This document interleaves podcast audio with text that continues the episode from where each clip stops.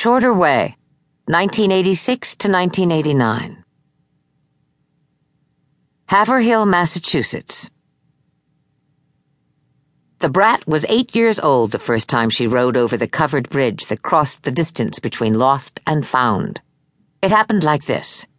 They were only just back from the lake, and the brat was in her bedroom, putting up a poster of David Hasselhoff. Black leather jacket, grinning in that way that made dimples in his cheeks, standing with his arms crossed in front of KITT, when she heard a sobbing cry of shock in her parents' bedroom. The brat had one foot up on the headboard of her bed and was holding the poster to the wall with her chest while she pinned down the corners with brown tape. She froze, tilted her head to listen, not with any alarm, just wondering what her mother was worked up about now. It sounded like she had lost something. Had it! I know I had it! she cried. You think you took it off down by the water before you went in the lake? asked Chris McQueen. Yesterday afternoon? I told you already I didn't go swimming. But maybe you took it off when you put on suntan lotion. They continued to go back and forth along these lines, but the brat decided for the time being that she could tune them out.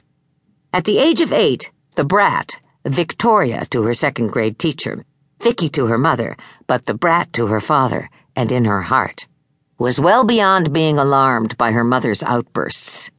Linda McQueen's gales of laughter and overwrought cries of disappointment were the soundtrack of the brat's everyday life and were only occasionally worth noticing. She smoothed the poster flat, finished taping it, and stepped back to admire it. David Hasselhoff. So cool. She was frowning, trying to decide if it was crooked, when she heard a door slam and another anguished cry, her mother again, and then her father's voice. Didn't I know we were headed here? he said, right on cue. I asked if you checked the bathroom and you said you did. You said you had everything. Did you check the bathroom or not? I don't know. No, probably not. But it doesn't matter because you didn't leave it in the bathroom, Linda. Do you know why I know you didn't leave your bracelet in the bathroom? Because you left it on the beach yesterday. You and Regina Rosen had yourselves a bunch of sun and a bucket full of margaritas, and you got so relaxed you kind of forgot you had a daughter and dozed off. And then when you woke up and realized you were going to be an hour late to pick her up from day camp, I was not an hour late. You left in a panic. You forgot the suntan lotion, and you forgot your towel, and you forgot your bracelet, too. And now, and I wasn't drunk either, if that's what you're implying.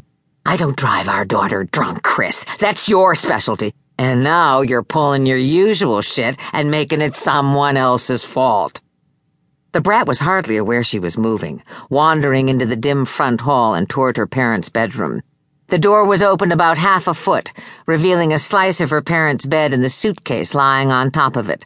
Clothes had been pulled out and scattered across the floor. The brat knew that her mother had, in a spasm of strong feeling, started yanking things out and throwing them, looking for the lost bracelet.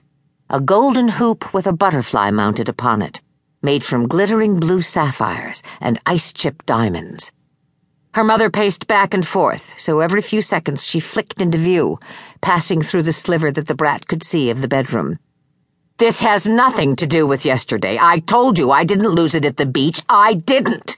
It was next to the sink this morning, right beside my earrings. If they don't have it at the front desk, then one of the maids took it. That's what they do, the way they supplement their incomes. They help themselves to whatever the summer people leave around.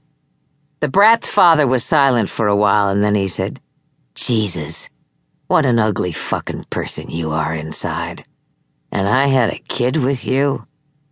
The brat flinched. A prickling heat rose to the backs of her eyes, but she did not cry.